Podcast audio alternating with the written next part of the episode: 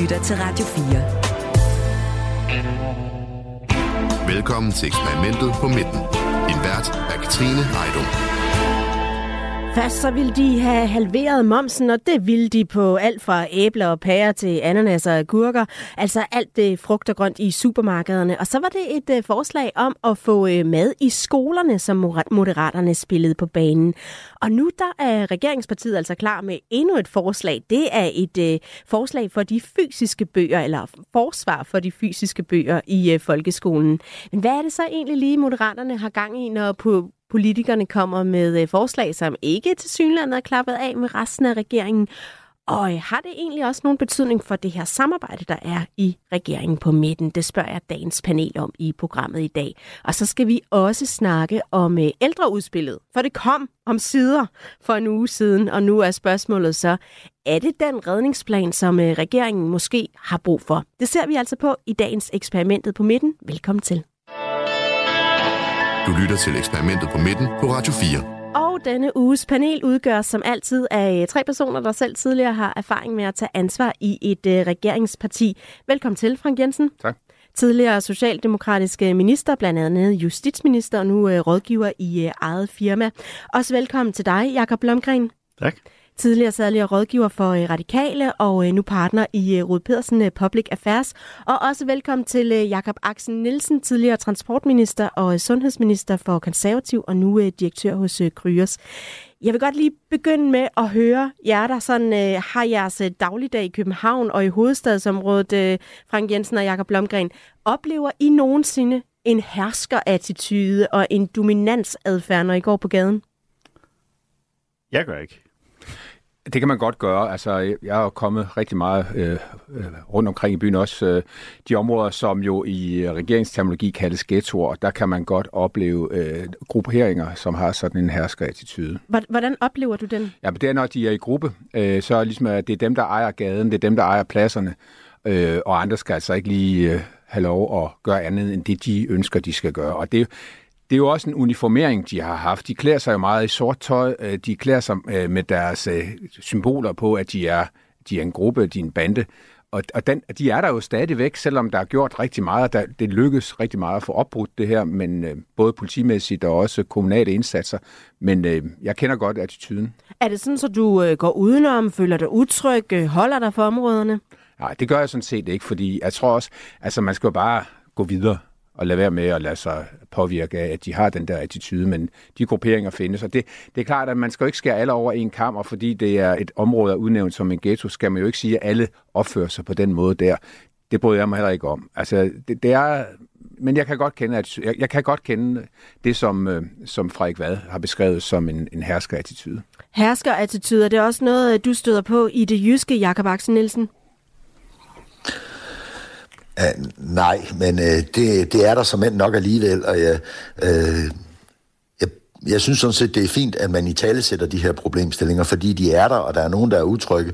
Uh, vi skal blot huske, som Frank også meget fint er inde på, at vi må ikke slå folk over en kamp, men det er et problem, og det... Uh, Øh, selvfølgelig skal man også spørge sig selv, hvorfor er det sådan, det er, og det er hele integration og sådan nogle ting, der, der ikke altid er lykkes alle steder. Jeg, jeg synes, det er et problem, og jeg bakker faktisk Frederik Vad op om at sige det her ting, om end det lyder lidt firkantet, når det kommer ud i det offentlige rum. Så synes jeg, problemet er reelt nok. Og det er Men jeg møder det ikke i det, i det jyske. Det er jo netop øh, Frederik Vad, som øh, I er inde på her, altså Socialdemokratiets nye udlænding- og integrationsfører, der bruger de her ord. Uh, det gjorde han, da han satte fokus på emnet i, øh, i Berlinske, og det har altså givet en del debat efterfølgende. Øh, Jakob Lomgren, er det klogt af Vad at bruge de her begreber, når han gerne vil tale udlændinge- og integrationspolitik anno øh, 2024? Øh, ja, jeg tror, det virker for ham. Altså, jeg tror, øh, jeg tror, han siger noget, han mener og han er jo for en generation hos Socialdemokraterne, der, hvor det har været naturligt at tage det her opgør med partiets egen fortid i udlændingepolitikken og i værdipolitikken. Så jeg tror, det er en fordel at sige noget, man har på hjerte, og som man mener. Øhm, øh, jeg, jeg tror, det virker på en eller anden måde, og jeg tror også, der er et formål gemt bagved. Frank Jensen, øh, du kender jo Socialdemokratiet rigtig godt. Kommer hvad med et øh, stærkt mandat i ryggen, når han går ud og taler om, om unge, øh, for eksempel unge indvandrere, der blokerer et fortov og optræder truende, og hvad du nu ellers også beskrev før? Ja, der er ingen tvivl om, at det gør han. Øh, og man kan jo se på Frederik Vad, han er jo relativt øh, nyt folketingsmedlem, og på relativt kort tid er han jo blevet en, der kan sætte en debat. Øh, det kræver rigtig meget i de her medietider, hvor der er så, så mange medier. Og, han er tidligere DSU-formand, så han, han er, er rimelig trænet trods Han er alt. trænet, og han ved godt, hvad der også forventes øh, af ham, når han får den der opgave at være integration udlændingeordfører. Det er at sætte en stærk dagsorden.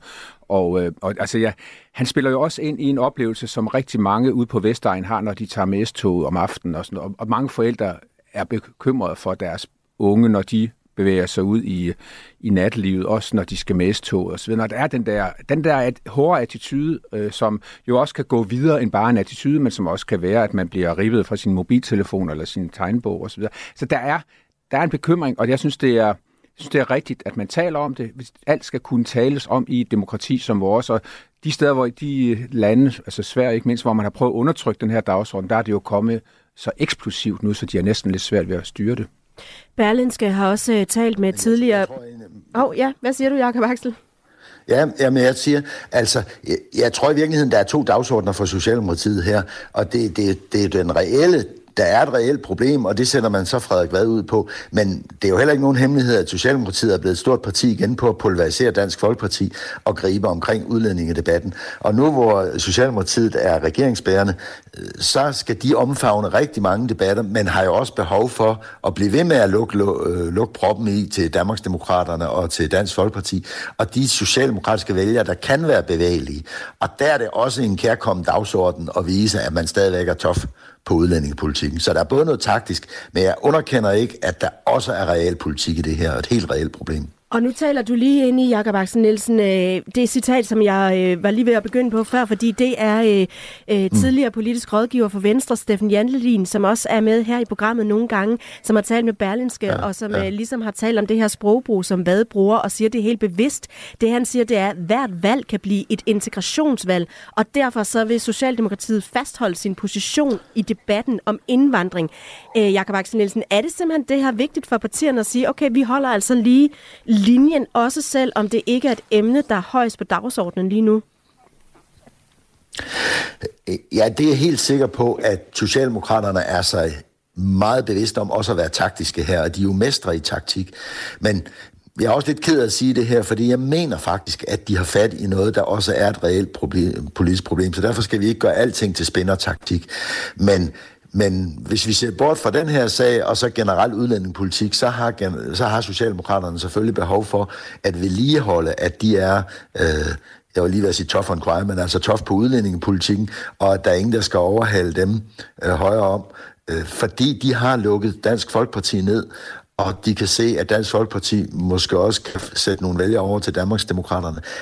Og det er potentielle socialdemokratiske vælgere, og dem vil de beholde i egen boks, for det er derfor, de har magten.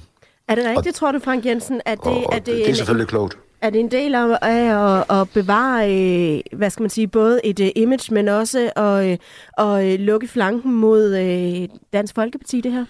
Altså jo, jeg, jeg mener, Frederik Vad, som jeg jo kender godt fra hans DSU-formandstid, altså han, han, er, han er drevet af noget realpolitik, men, men han er selvfølgelig også en politisk taktiker, og, og der er ingen tvivl om, at øh, når han placerer sig der i den her debat, så skubber han jo også Dansk Folkeparti, hvis de skal have taletid, længere ud. Og der bliver de skinger, og det er jo det, som jeg tror bliver den kæmpe store fejl for Dansk Folkeparti, det er, at de bliver så skinger, at der ikke er klangbund øh, for den, det synspunkt, de bevæger sig ud på. Og hvis Frederik Vad og Socialdemokraterne bliver ved med at ligge på noget, der har en, en genklang i befolkningen, det store vælgerdyb, Øh, og, og har en realisme i, øh, i også deres løsningsforslag, så, så tror jeg godt, de kan holde Dansk Folkeparti ude af altså, den størrelse, de var. Husk på, de, det er jo ikke så lang tid siden, at de målinger under Christian Tulsendal stod til 21 procent. Hvad er den her fare ved at lade en dagsorden hænge lidt? Måske lige lade den sidde over i øh, hjørnet, mens man tager sig af andre emner, øh, Jakob Blomgren? Ja, altså, hvis ja, du tænker på at lade værdipolitikken hænge, mens man... Ja, man kan sige, at indvandrerpolitikken er måske ikke noget, der så nødvendigvis er helt top of mind hos øh, danskerne lige nu. Der ligger måske nogle andre ting øh, øverst på dagsordenen. Alligevel tager man det op. Er det, fordi man simpelthen ikke tør at, øh, at lade, det, lade det ligge? Jamen, jeg er helt enig i det citat, du havde før fra Steffen Hjaltelin. Vi har jo set, at dagsorden, de politiske dagsordner, de skifter utrolig hurtigt. Øh, der har været perioder, hvor man ikke kunne tale om andet end værdipolitik og udlændingepolitik. Øh, og lige pludselig så bliver man ramt af corona, lige pludselig sker der noget med økonomien. Vi, dengang vi havde finanskrisen, så taler politikerne arbejdsmarkedet, så går øh, vælgerne op i, om de kan betale deres husleje, øh, usikkerhed omkring deres job, og lige så snart de problemer er løst eller fordufter, så trænger værdipolitik sig på igen. Så det er klogt, og jeg er også enig i, at det er en taktik at tale om, øh, om integrationspolitik, mens man taler om alt muligt andet, ældreudspil, økonom, økonomisk 2030-plan, som man diskuterede efteråret. Og så vil jeg også lige sige, der ligger jo lidt kimen til udlænding og værdipolitik i det ældreudspil, der er kommet. For vi ved jo godt, at hvis der skal flere i ældresektoren og bære regeringsambitioner om bedre ældrepolitik igennem, så kommer vi jo til at tage os af udenlandsk arbejdskraft. Og det kan være dobbelt for Socialdemokraterne. Så på den måde kan der også være en selvstændig pointe i at time sådan et budskab lige nu, når man diskuterer rekruttering til ældresektoren. Jamen så lad os uh, hoppe videre og så få kigget på det her ældreområde. Du lytter til Radio 4.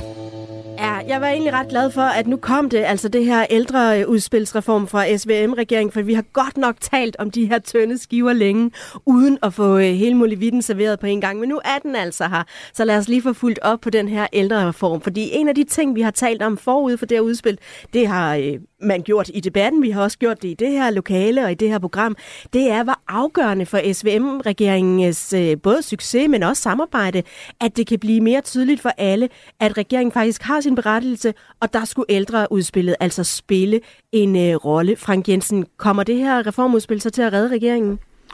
Ikke alene.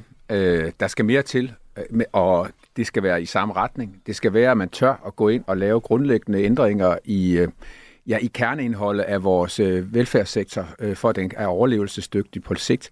Øh, det her ældreudspil har de helt rigtige takter. Det starter med, at man kigger på rekrutteringsudfordringer. Det er i høj grad en socialdemokratisk dagsorden, at man kan få rekrutteret socio, øh, både hjælpere og assistenter, og man kan få rekrutteret alle de steder i offentlig sektor. Der fik de jo en lønpakke, som, som jeg mener har en meget, meget stor betydning for Socialdemokratiet også til næste valg, fordi her har Socialdemokratiet vist, at man lyttede på, at der var noget, der var uretfærdigt. Den, det lønhierarki, man har haft i den offentlige sektor, det spiller en meget stor rolle i forhold til de store grupper. Så er der kommet øh, et stykke for stykke noget med frisættelse, som i høj grad jo har været en, en borgerlig dagsorden. Og jeg mener, at den godt kan gå hen og få en strategisk betydning også for Socialdemokratiet, så er det jo fordi, at det har været et blot angrebspunkt på Socialdemokratiet, at man var mere system at man var på borgernes side, man var mere system, at man var på de ældre side, hvor altså, man gik meget mere op i de ansattes øh, forhold end de ældre, der sidder ude på plejehjem eller ude i hjem skal have hjemmepleje.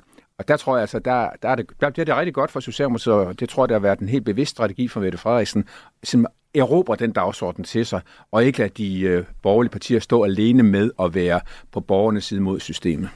Jakob Axel Nielsen, er du enig i, at der, der er nogle øh, rigtige takter i det her ældreudspil, som altså kan være med til at, øh, at berette i den her øh, SVM-regering på midten? Jamen altså, jeg vil svinge mig helt op til at sige, at det her ældreudspil, det viser, hvorfor vi i sin tid fik den her regering. Fordi havde vi ikke fået den her regering, men en socialdemokratisk mindretalsregering, der var afhængig af enhedslisten og, og alternativet, så havde Socialdemokratiet ikke været med til frit valg. Så havde de ikke været med til at løse de her borgerlige angrebspunkter. Og så havde Socialdemokraterne stået lidt stampe i, i det fremtaler som de typiske socialdemokratiske dagsordner. Men der er kommet nogle gode input fra Socialdemokratiet, men der er også kommet nogle af de gode borgerlige input. Og det kan kun den her regering lave. Og derfor tror jeg, det bliver langtidsholdbart holdbart. Vi har snakket om ældrepolitik med skiftende regeringsfarver i mange år, og der har været lidt de samme overskrifter om frisættelser og mere, øh, mere tid til, at personale kan bruge deres faglighed osv. osv. osv. Men for første gang i lang tid, så tror jeg faktisk på, at det har en chance. Også fordi det er noget, der vil holde efter et valg. Øh, så jeg, jeg vil svinge mig helt op ved at sige, at regeringen viser for første gang virkelig sin berettigelse som den her midterregering, der går hen over midten. Du er helt... det er positivt. Du er svunget helt derop, Jakob Vaxen Nielsen. Er du også det, Jakob Lundgren? Ja. Jamen, jeg synes, at øh, ældre politik ligger godt til Socialdemokraterne. Det ligger faktisk godt til regeringen. Øh, Socialdemokraterne og Venstre, det er borgmesterpartier. De sidder på det kommunale landskab. Øh, og hvis deres baglande synes, at øh, det her det er en god idé, og de kan se nogle perspektiver i det her, øh, og vi har jo ikke hørt øh, mange kritiske røster, så, øh, så er der en stærk troværdighed i at kunne få gennemført ældrepolitik. Det er svært. Socialdemokraterne, øh, som øh, de lancerede mange udspil, da de var øh, et parti-regering, øh, men det skulle ud og forhandles med rigtig mange, og der bliver trukket i alle mulige retninger. Nu kan regeringen sige, at vi har et balanceret udspil. Så også parlamentarisk er der gode muligheder for at lande øh, et, et forlig, der er bredere end regeringen selv. Overskrifterne for den her ældrereform, det er jo øh, tilsynsreform, øh, mindre byråkrati, man vil styrke kvaliteten på øh, sociouddannelserne, man vil lave en ny type plejehjem, man vil også lave mulighed for friplejehjem, og så vil man altså også have, og det ligger nok i det der mindre byråkrati, altså nogle, nogle færre eller ingen krav til samme form for dokumentation af pleje og omsorg. Lad os lige høre Mette Frederiksen, statsministeren, hvad hun sagde på plejehjemmet i Kolding i sidste uge, da hun præsenterede den her reform. Den her gang, der prøver vi at tage lidt mere grundlæggende fat. Det gør vi ved at indføre et bærende princip om helhedspleje i ældreplejen. Det betyder, at dig, der modtager hjælp, i højere grad selv skal kunne bestemme, hvad der skal ske, og du i langt højere grad skal kende de mennesker, der kommer i dit hjem med et fast team af medarbejdere, som du har mødt før og som du har tillid til. Vi foreslår også, at du mere frit skal kunne vælge, hvem du får hjælp fra. Vi vil gerne tage et opgør med den nedkære kontrol, de alt for mange tilsynsbesøg og skemaer, som alle sammen er blevet stablet ovenpå hinanden. Ja, regeringen har altså præsenteret det her flere gange som et paradigmeskift. Jakob Lomgren, synes du det er det? Eller sådan som det er lagt op til, vi, vi har ikke set det udført endnu, men som det er lagt frem, kan det så blive et paradigmeskift? Øh, udspillet er jo egentlig, ja, det er jo de facto et uh, paradigmeskifte, fordi øh, man vil lave en ældrelov, og øh, det kræver også lovgivning og ændre de tilsyn, der er i øjeblikket, og som har stor betydning i hverdagen ude i kommunerne for driften på ældreområdet. Så ja, det her det er jo faktisk et, paradig- et paradigmeskifte, man lægger frem. Man prøver at have fokus på helheden og på den ældre frem for de systemer rundt om den ældre. På den måde er det et, et øh, paradigmeskifte. Men vi ved også, at ældreudspillet rummer jo også mange forskellige tilgange, de tre regeringspartier har. Øh, så, så der er jo også nogle kompromiser i det. Men overordnet set, ja, så kan man godt sige, at det her det er en ny tilgang til ældre, øh, som regeringens ambition er. Ja, det hænger jo sammen med, at den, den ældre bliver i højere grad herre i eget, i eget liv, kan du sige. Altså, jeg selv prøver at være ude i sådan en praktik som hjemmehjælper på, på Vesterbro øh, i, i 14 dage, øh, og øh, kørte rundt der. Og, og det, jeg gik mest op i, det var, at jeg har fået de rigtige krydser i skemaerne, frem for at simpelthen tage udgangspunkt i den ældre, man er overfor. Sådan, sådan er der rigtig mange øh, af de ansatte, der oplever det, men det vigtigste, det er jo, de ældre oplever det, at de ikke får imødekommet de umiddelbare behov, de har. Og det er jo det spændende, om det her paradigmeskifte kan føre til, som, øh, som Lars Løkke Rasmussen sagde, hvis der bliver så fundet en nullermand derude, kan vi så holde fingrene væk fra, fra Christiansborg i, at, det, at så er det altså ikke vores nullermand. Så skal vi ikke til at lave lovgivning mod den nullermand. Så er det noget, man løser i konkret på den enkelte arbejdsplads. Og kunne man ikke have lavet det her med en, øh, en øh, regering, en borgerlig regering, eller en øh, regering øh, til venstre for midten? Nej, jeg tror, at Jakob Aks Nielsen har ret i, at det her det kræver den her regering, for at man grundlæggende kan ind og ændre. Fordi hvis det er sådan, at, øh, at det har været en borgerlig regering, så har Socialdemokraterne sammen med Venstrefløjen angrebet det her for, at man ikke har sikkerhed for, at den ældre fik sin retskrav opfyldt. Og det der retskrav, det har været meget, meget mere dominerende frem for at se på, hvad det faktisk betyder for den ældre, når de får visiteret noget pleje. Som jeg sagde til at begynde med, så har det her udspil været serveret i sådan nogle øh, små hapser over den seneste måneds tid. Øh, regeringens drejebog blev lagt lidt forkludret af dronning Margrethes ja. øh, farvel til tronen og tronskiftet. Øh, Jakob Axel Nielsen, er udspillet til den her reform endt med at blive smurt så tyndt ud, at det faktisk har været sådan et negativt for regeringen, den måde, de har blevet øh, nødt til at præsentere det på? Nej, det synes jeg ikke. Altså, nu er det for, måske er jeg for meget politisk nørd, men jeg synes, øh, at øh, der er noget fra den, der, det gode fra den ene side og det gode fra den anden side er kommet frem, og det vil vi med de argumenter, som Frank havde lige før, ikke havde set, hvis det var en ren blå eller en ren rød regering. Så ville man have angrebet hinanden. Så jeg, jeg synes altså virkelig, at øh, regeringen viser sin berettigelse og henter det gode fra begge lejre. Derfor tror jeg også, det er langtidsholdbart. Så jeg er ikke særlig kritisk over for det her. Nu er ældrepolitik ikke lige det, der interesserer mig selv allermest, selvom jeg skal ned på et plejehjem til, til samtale med mine forældre senere på dagen.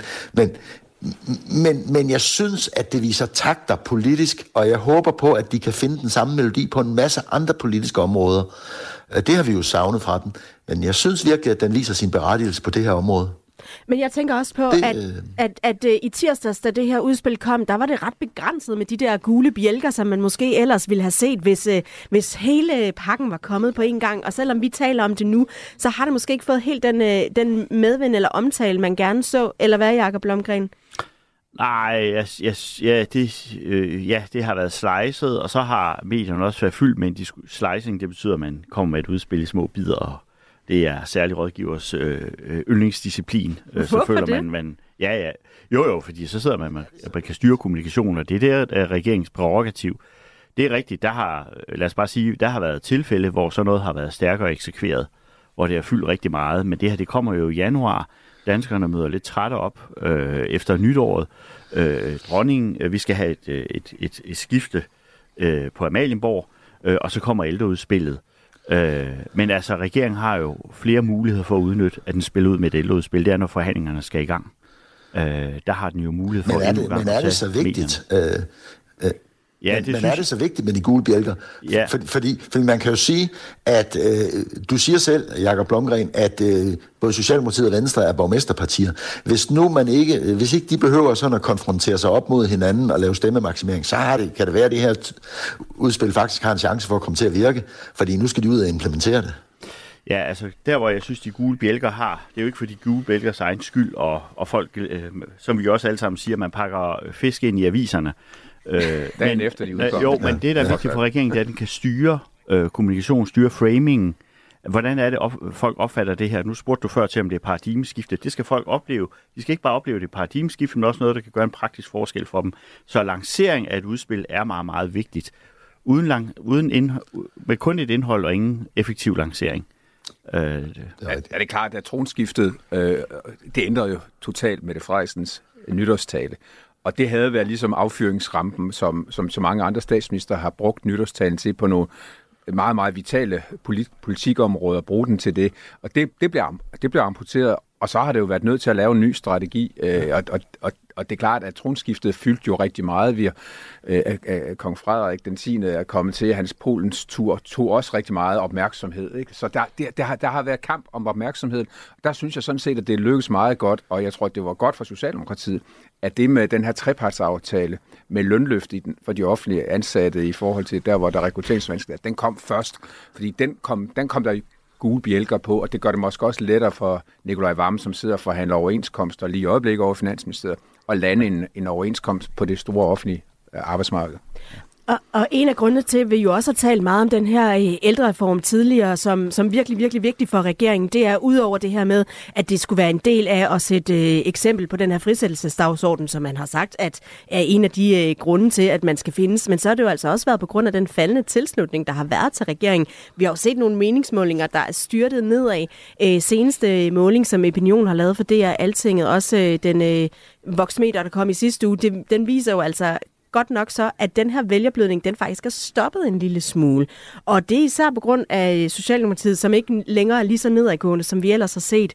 Øh, Jakob Axel Nielsen, tror du, ældrereform har en effekt i forhold til det at sige, okay, det er måske ikke så sølle med den her regering alligevel? Øh, nej, det tror jeg ikke, men det tror jeg, den kan få i kommende målinger, fordi det er stadigvæk for tidligt. Øh, så, så hvad der har stoppet det her, det skal jeg ikke kunne sige, men jeg tror ikke, at du i de nuværende målinger kan se den her, det her ældreudspil. Øh, okay. Det er jo mærkeligt med danskerne. De vil gerne have en midterregering, men, men de belønner den ikke rigtigt. Øh, Jakob Lomgren, er det så mere øh, at stå på balkongen og sige øh, kong Frederik den 10. tre gange, end det er en ældrereform, ja. der måske har været positivt for øh, Mette Frederiksen og company? Nej, altså, der, nej, nej, altså, jeg, jeg tillægger ikke. Nej, el, el, altså, øh, vælgere orienterer sig i retninger. De orienterer sig ikke i retning af substans, og det er ikke altid, det afgør deres valg. Men øh, man orienterer sig i, retning af, af, i retninger, og her har regeringen jo signaleret at et område, som har været svært at reformere. Det kan vi altså nu. Øh, vi tager fat på ældreområdet. Så kan man, som jeg sagde før, gå lidt ned i eksekvering, om den har siddet lige i skabet. Men jeg tror, folk har opfattet, at, at ældre kommer på dagsordenen, og det er jo ikke sidste gang, vi har hørt til området. Når forhandlingerne går i gang, og regeringen vil have vedtaget sin nye ældrelov, så har regeringen nye muligheder for at få sat det her på dagsordenen. Så jeg er enig i, at det er for tidligt at afgøre, om vælgerne er tiltrukket eller frastødt af det her. Øh, personligt så tillægger jeg altså ikke ret stor betydning, at Mette Frederiksen står og udnævner øh, øh, kongen, en ny konge. Stor det, altså det kan godt have en, en umiddelbar effekt øh, lige i forhold til så, når man husker øh, hvem hun er og hvad hun står for, og hun også øh, også er royal øh, anlagt. Ikke? Altså det, det kan sagtens have en umiddelbar betydning, men den lange betydning, det er selvfølgelig indhold i politik og hvad det betyder for den enkelte vælger. Vi skal tale meget mere om regeringen på midten og hvad status er, og også i forhold til det her samarbejde, de tre partier imellem, og hvordan øh, det egentlig går med det. Det skal vi øh, på den anden side af nyhederne. De kommer her klokken er halv. Du lytter til Radio 4. Velkommen til eksperimentet på midten. Din vært er Katrine Heidung.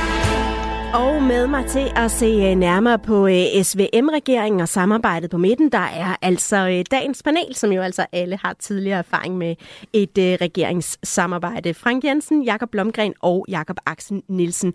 Og nu skal vi jo se nærmere på, hvad det er, der er gået godt for regeringspartierne i løbet af den seneste uge. Det er vores befrielsens øjeblik, og det er jo her, hvor I hver især skal pege på noget, hvor man kan sige, okay, der gik det altså måske op i en højere enhed, eller i hvert fald plus på kontoen i i forhold til at være en del af et øh, regeringssamarbejde. Jakob Blomgren, vil du ikke lægge ud?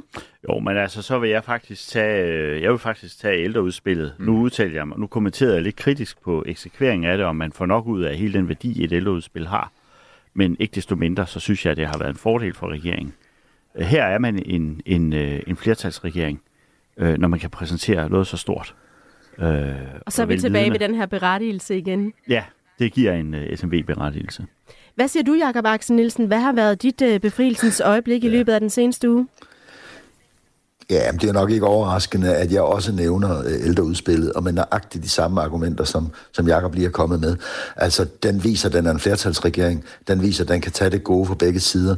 Den knuser alle de der sådan, ideologiske debat, som uh, mest kommer af profileringshensyn. Så det er en stor befrielse, at den kan samarbejde hen over midten nu med nogle af de der svære opgaver. Så det er ældreudspillet.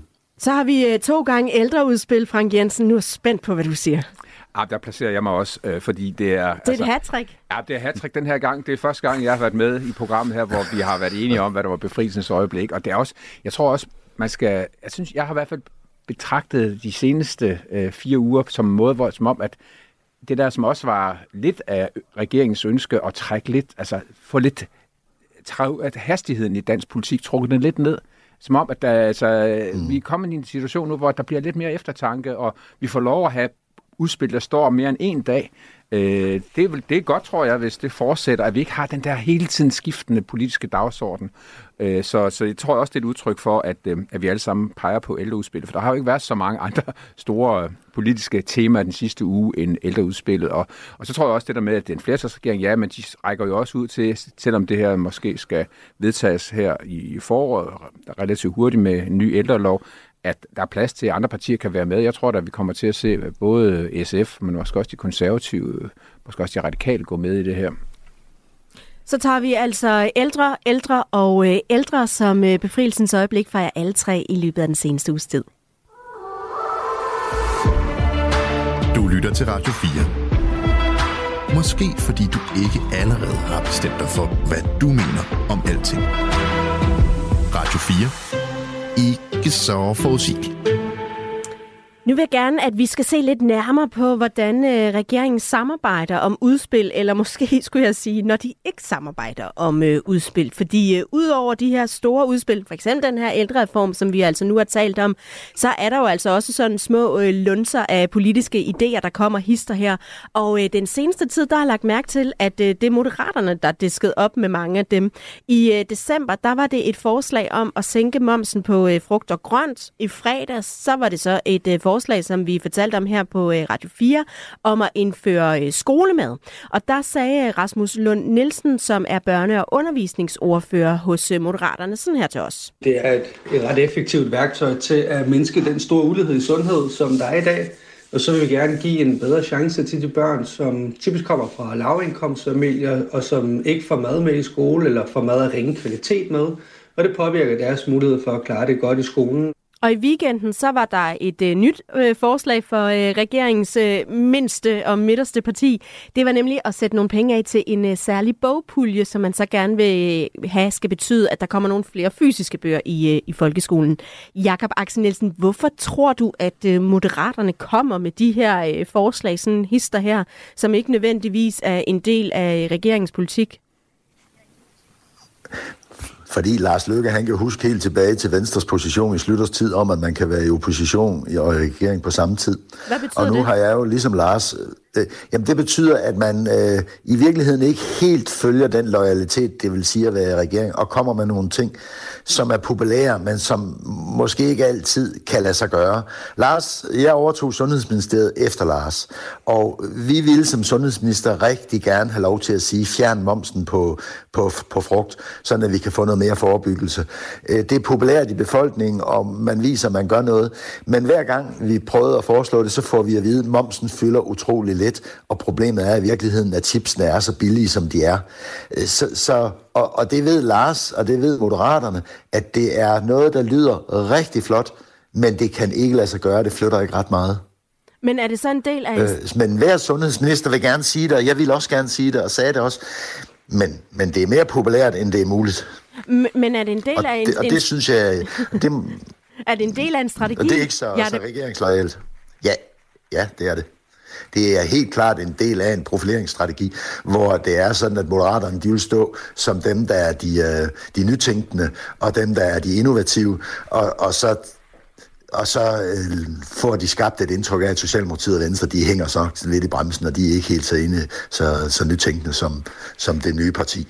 Så det er da en strategi at fremstå moderne og sige det, vælgerne gerne vil høre, fordi vælgerne synes, har i al den tid, jeg kan huske, og jeg har også selv siddet med det ansvar, tørstet efter, at man sagde, fjern dog momsen på sunde fødevarer. Og det, det vil bare øh, forstrække som skrædder i helvede, for at sige det lige ud, i forhold til at virkelig at få folk til at skifte vaner. Så det er meget populært, men det flytter ikke noget. Men hvis det her er en øh, strategi, Jakob Blomgren, hvad, hvad er det så, man gerne vil signalere? Er du enig i, det handler om at vise, at man er moderne, at man godt tør nogle ting? Ja, jeg tror moderat, altså, jeg tror, det tjener to formål. Det tjener et form... Det ene, det er at polstre sig lidt politisk. Man kommer med nogle forslag. Læg mærke til de pleaser-forslag. Ja. De er ikke særlig kontroversielle. Hvem har noget imod at få flere bøger hen i skolen? Hvem har noget imod at købe billigere frugt og grønt derhen? Det er sådan nogle... Ja, hvad betyder det at polstre sig politisk? Ja, polstre sig, det betyder, at man, man, vil ikke, man vil aldrig få det spørgsmål, hvor jeres politik henne på hylden.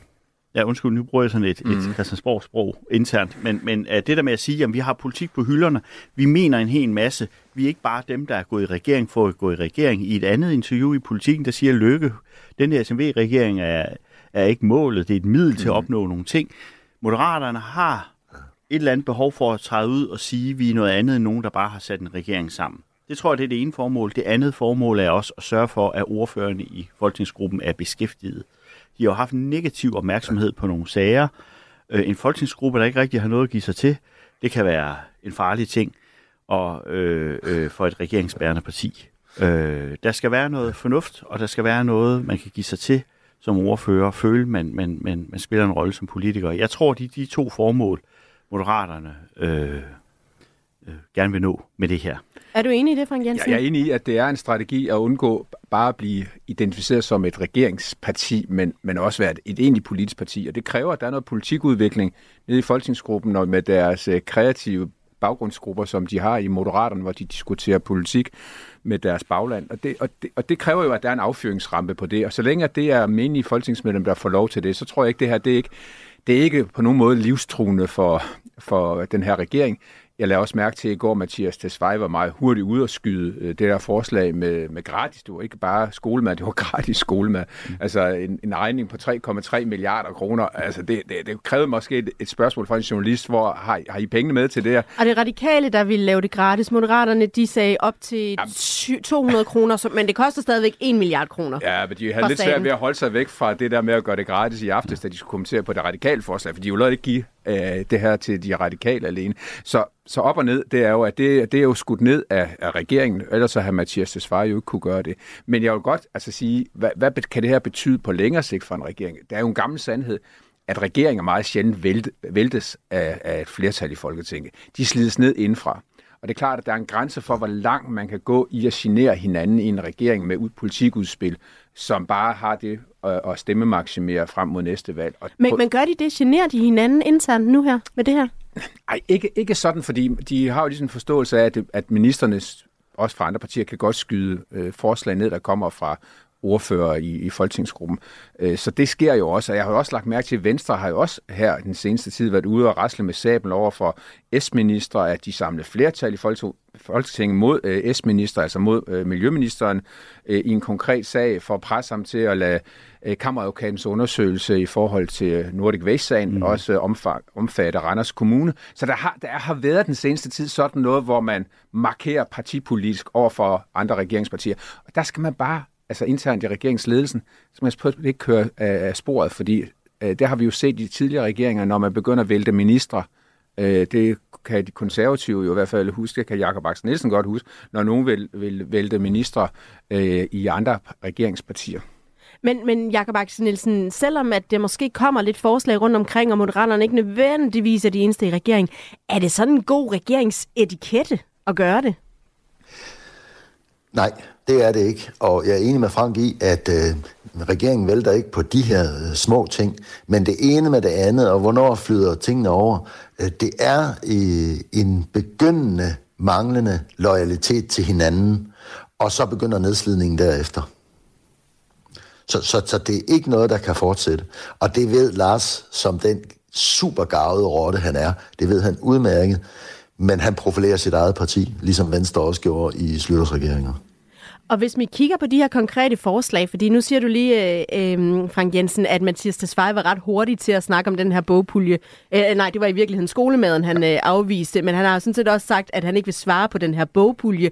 Øh, Socialdemokratiets folkeskoleordfører, hun siger direkte, hun hedder øh, sig Emil Boring, hun siger til TV2, det er yderst sympatisk forslag, men det er et spørgsmål om økonomiske prioriteringer, og vi har alt for mange unge mennesker, der kommer ud af folkeskolen uden at kunne læse, regne og skrive, så er det her, vi vil sætte ind. Altså, rimelig meget en afvisning af det. I forhold til det her med momsen, der var skatteminister Jeppe Brugs ret hurtigt til at sige, det øh, glemte øh, i virkeligheden, det kommer ikke lige til at ske. Mm, Jakob Blomgren, risikerer Moderaterne ikke også at stå sådan lidt øh, urutineret øh, tilbage? Altså, de, de ligner nogen, der ikke helt har styr på, de kommer med nogle forslag, som ikke har nogen gang på jorden, når de øh, så hurtigt bliver skudt ned. Jo, det er faren ved at gå ud med sådan noget og gå solo på sådan nogle forslag. Øh, Altså, den magt, man har som regeringsparti, det er, at man kan nedlægge veto. Man kan sige nej til forslag, regeringen fremlægger. Man kan ikke kræve at få sin politik igennem. Det foregår ude på i regeringsforhandlingerne, som dem vi så ude på Marienborg, der har man lavet regeringsgrundlag. Nye initiativer, en regering skal lægge frem, der skal alle tre partier være enige. Og der sidder, der kan et, hver, der kan et af de tre regeringspartier bare nedlægge veto, og så kan det parti, i det her tilfælde Moderaterne, stå lidt for pjusket tilbage. Øh, men jeg vil lige sige, hvis jeg må lægge lidt til, altså nu diskuterer vi Moderaterne, men vi diskuterer også lige før Frederik Vad. Jeg er ikke sikker på, at Moderaterne synes, det er sjovt at blive kastet ind i sådan en diskussion om, øh, om herskermentalitet, for det er en værdipolitik, Moderaterne ikke øh, baserer sig selv på. Øh, og du kan også sige med Venstre, Frank har nævnt det før, mm. altså jeg synes måske, det er lidt, øh, det er lidt værre, at vi er højere op i, øh, mm. i, i skalaen her, mm. med at bede en socialdemokratisk minister om at undersøge en socialdemokratisk ledet kommune i en sag, statsministeren har kastet, personen har kastet så meget ind i, og peget fingre af, af milliardæren i området og sagt, det er hans ansvar. Underforstået, det er ikke nødvendigvis kommunens. Så, så øh, Moderaterne er jo ikke enige om det her. Og derfor ser vi også tegn på en regering, hvor, hvor man måske begynder at nærme sig noget, hvor der bliver øh, lidt mere solospil og lidt mindre fællesspil. Og det er kritisk for regeringen. Og det lyder jo, synes jeg, umiddelbart rimelig dysfunktionelt i virkeligheden. Hvad, hvad, skal, man, hvad skal den gøre, regeringen, hvis den skal rette op på det her? Jamen altså der, hvor den skal lave flere øh, ting som ældreudspillet, og nu ved vi, nu kommer den jo også her senere på året med sundhed. Sundhed, det fylder om måske mere end ældre, mm. øh, især for vælgerne. Øh, den skal samles om nogle store projekter. Øh, jeg tror ikke, vi er helt oppe i skalaen, hvor det her det er en katastrofe. Der, hvor det vil være en katastrofe, det er, hvis en af de tre partiledere går ud og undsiger store dele af regeringsgrundlaget. Øh, så har vi, altså der, der er vi oppe på den øverste skala. Øh, så er det svært at komme tilbage. Men det her, det går i glemselen, hvis regeringen begynder at bes, øh, beskif, øh, løber hen eller træder til og beskæftiger sig med noget andet, som for eksempel ældreudspillet. De her små udspil, de vil jo drukne i større dagsordner. Er klart, at øh, det er Thorsten Schack fra Venstre, han, var, han er jo også lige under ministerniveauet, ikke? politisk ordfører i Venstre, at, at han går ud øh, og siger, at han øh, går sammen med et alternativ flertal i Folketinget for at presse mm. en socialdemokratisk minister til at lave en helt anden øh, indretning af en undersøgelse hos kammeradvokaten. Det, det, der begynder vi at se noget, der kan bevæge sig op i noget, der kan være farligt.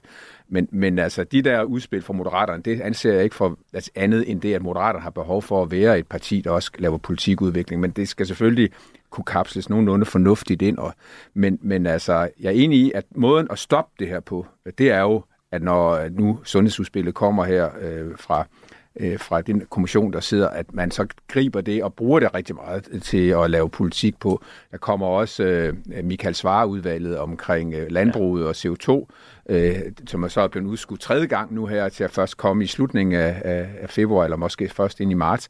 Så der kommer nogle store ting, som, som både er besværlige, fordi det er de også, de er besværlige mellem partierne. Jeg tror ikke, de er helt på plads med, hvad de vil gøre ved, regi- øh, ved regionerne, for eksempel i sundhedsudspil. Nu, så der kan godt komme meget politik, der også kan blive vanskeligt at håndtere internt, både i forhold til baglandene, men også mellem, med folketingsgrupperne. Jeg har lige et øh, eksempel mere, som øh, jeg ved ikke, om det er i småtingsafdelingen også, men det er transportminister Thomas Danielsen, som øh, for nylig har sagt, øh, at øh, måske kunne Uber godt komme tilbage til Danmark. Og øh, det fik øh, Socialdemokratiets øh, skatteordfører Anders øh, Kronborg til at sige til Ekstrabladet, at øh, Danielsen, citat, skulle tænke sig lidt mere om, inden han kommer med sådan en bombastisk udmelding. Øh, Jakob Axel Nielsen, er vedbrødsdagene bare over i regeringen, og nu kommer øh, fnideriet, og øh, du har da heller ikke sat din kop i opvaskeren samtalerne? Ja, det kunne de godt tyde på. Øhm, og jeg er, sådan, jeg er sådan set meget enig i, at, at øh, det er nogle lidt alvorlige ting, øh, når en minister kører uden for øh, dagsordenen og foreslår noget, som var så kontroversielt som Yber. Jeg er også enig i, at når man udfordrer en minister, der har stået, som også har haft sit at døje med i den her Nordic West-sag, og prøver at lave, øh, få den skudt til hjørne og få den gjort død, øh, så den ikke rammer regeringen, øh, at han så bliver undsagt af et, øh, af et regeringsparti, det er alvorligt, og det er ikke noget, man kun har sparket øh, til bordbenene af over i Miljøministeriet. Det har man også bemærket i statsministeriet, og det har været påtalt, måske uformelt, øh, når regeringslederne mødes. Så, så er der røget en, en finke lige hen over bordet øh, ved sådan en der. Fordi det, der er vi oppe i at sige, at en nedslidning er i gang, og at man er begyndt at tænke på sig selv. Øh, det er selvfølgelig ikke noget godt tegn for en regering, som også gerne skulle overleve et valg. Og sådan en nedslidning, hvor længe kan man holde til den? Det kan man jo ikke sætte på formel, men øh, mm, det er i hvert fald et problem, hvis der kommer mere sådan, at det er det pressen og kommentatorerne begynder at tale om. Og hvis det er det, vi begynder at tale om i sådan et program som det her, om at nu er nedslidningen i gang, så vil det jo også forplante sig til, til hvordan øh, vælgerne ser på regeringen, som om man siger, at de kan jo ikke sammen, de er dysfunktionelle, om end de lige har lavet et rigtig stort resultat, hvor de har vist deres egen berettigelse. Så der er ikke andet for, end at de må bide smerten i sig, og så må de komme med konkrete politiske resultater med indhold. Øh, og nu kommer der et sundhedspolitisk øh, udspil, hvor de er nødt til at stå sammen. Så håber jeg ikke, moderaterne for regering, regeringens skyld går ud og siger, at de synes i øvrigt også, at alt uh, tandlægebehandling skal være frit. Fordi det synes alle, men det koster bare øh, uh, 10 milliarder kroner at gennemføre det, og det er derfor, det ikke er sådan. Men det kunne man godt sige, hvis man var moderat, og så sige, at det sætte en ordfører til. Fuldstændig som man kan sige det der med, med momsfri frugt og så er øh, loyaliteten om de fælles udspil, øh, så, så smuldrer det. Og de er nødt til at stå sammen nu, hvis de vil overleve. Frank Jensen, tror du, det her det er noget, der øh, er landet på øh, statsministerens spor, og som hun godt er klar over, måske skal adresseres i en eller anden form, eller uddelegeres og adresseres, hvis det er det, der skal til?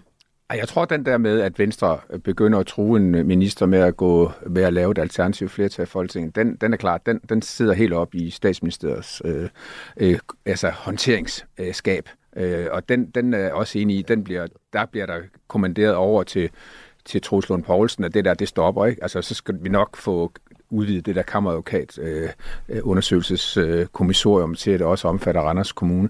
Men, men altså, det er, altså, vi skal, de, de skal undgå det her, fordi jeg, jeg, som sagt, så er jeg jo stor tilhænger af, at vi har den her regering, fordi jeg synes, det er på tide, at vi får lagt nogle spor for Danmark, der, der rækker længere frem end bare til 2025. Vi skal have noget, der rækker frem til i hvert fald på den anden side af 2030 nu, og det synes jeg, den regering har muligheden for, og jeg jeg er helt enig med, med det, der bliver sagt om, at sundhedsreformen, der kommer nu her, den er, den er jo langt større end det, vi har set på ældreområdet. Den har langt større effekt for borgernes oplevelse, fordi øh, der skal virkelig, her skal der virkelig ske noget i forhold til sundhedssektorens mulighed for at kan indfri vores forventninger fremadrettet. Der har også øh, for nylig været øh, skriverier om, øh, jeg tror det var Børsen, der havde det, mm. Jacob Blomgren, om at øh, Lars Lykke ikke var sådan 100% tilfreds med den måde, regeringssamarbejdet øh, kørte på lige nu. Øhm, har alle tre regeringspartier fortsat en interesse i at blive den her regering og få den til at spille? Ja, det har de.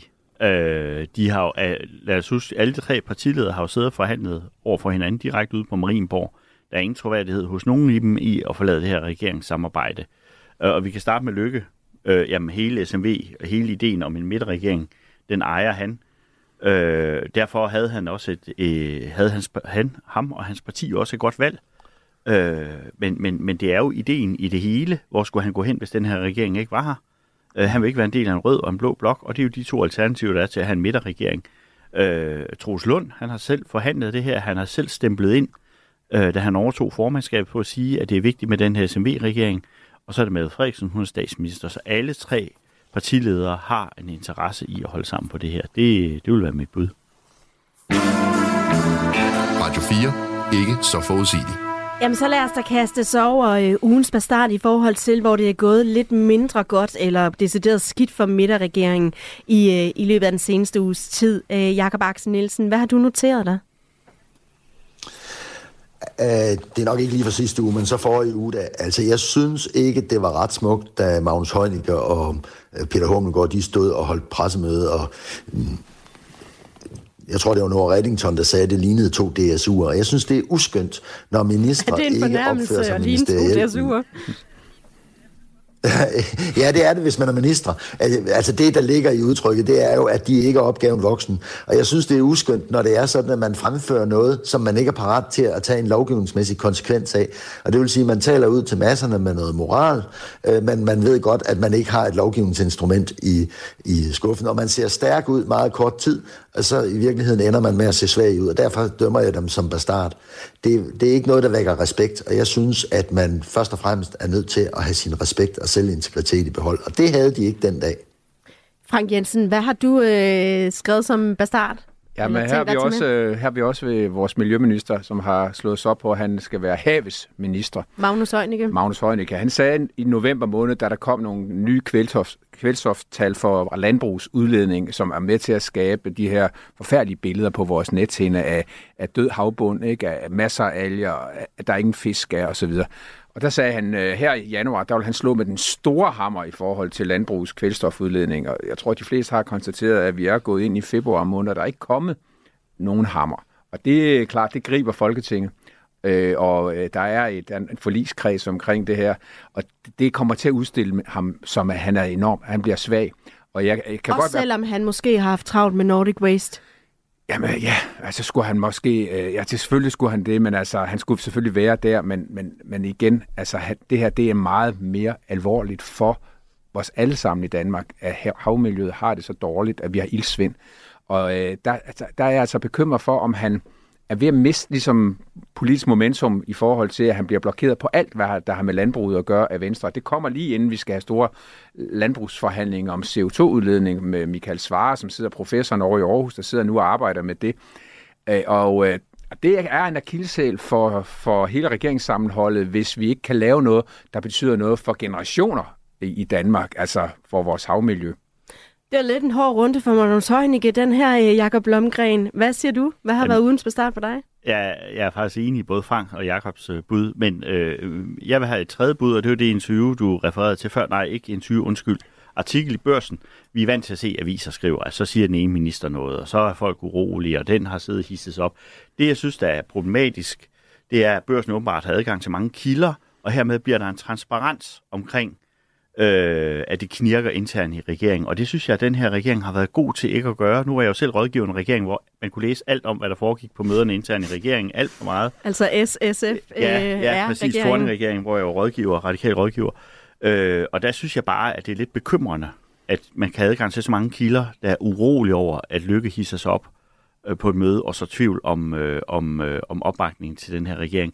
Jeg tror ikke på, at han kan gøre andet bakke den her regering op, men artiklen i sig selv er problematisk, og måden den kommer til verden på, er problematisk for regeringen.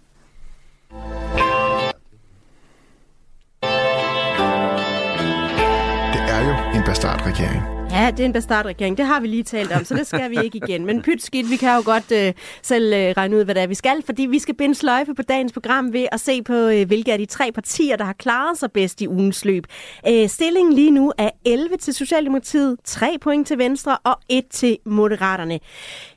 Jakob Blomgren, hvem skal have dit point? Jamen, jeg giver den til Socialdemokraterne, fordi jeg tror, det er dem, der tager, tager mest værdi fra det her ældreudspil. Og hvad siger du, øh, Jakob Axel Nielsen? Jeg vil gerne differentiere mig, men det kan jeg ikke, fordi det er nøjagtigt det samme. Jeg giver den til Socialdemokraterne, og det er også fordi, det er dem, der bliver framet på det her ældreudspil og tager æren for det. Hvorfor er det egentlig det? Fordi de er jo tre øh, regeringspartier om det. Ja, det er et godt spørgsmål, og der er også frit valg i det, og sådan nogle kerne venstre ting, og man kan sige, at Lars Løkke, han står også øh, og troner som udenrigsminister øh, ved pressemødet, selvom han har en ældreminister i eget parti. Øh, Jamen det er fordi, at det er et meget, meget stort øh, velfærdsområde, og så, og så kommer det ind til statsministerens parti, og så siger, at nu gør de virkelig noget ved velfærden, og det er dem, der orkestrerer, at vi får det, det gode fra, fra alle sider. Det er Socialdemokratiet, der står som kanalisatoren for, at der kommer nogle resultater her. Det, så jeg tror, de tager øh, alt gudvilden på, at det kan lade sig gøre. Og Frank Jensen, du får lov til at lukke det ned. Hvem... Jamen, jeg spiller den røde bold lige op i i trekanten. Det er så... hat dag i dag. Jeps. Jamen, øh, så kan jeg øh, fortælle en øh, stilling, der hedder 1 til Moderaterne, 3 til Venstre og 14 til Socialdemokratiet. Tak fordi I var med, Jakob Axel Nielsen, Jakob Blomgren og Frank Jensen. Der er jo altså altid meget mere politik her på kanalen i den politiske time mellem klokken 9 og klokken 10. Jeg hedder Katrine. Du har lyttet til en podcast fra Radio 4. Find flere episoder i vores app, eller der, hvor du lytter til podcast. Radio 4. Ikke så forudsigeligt.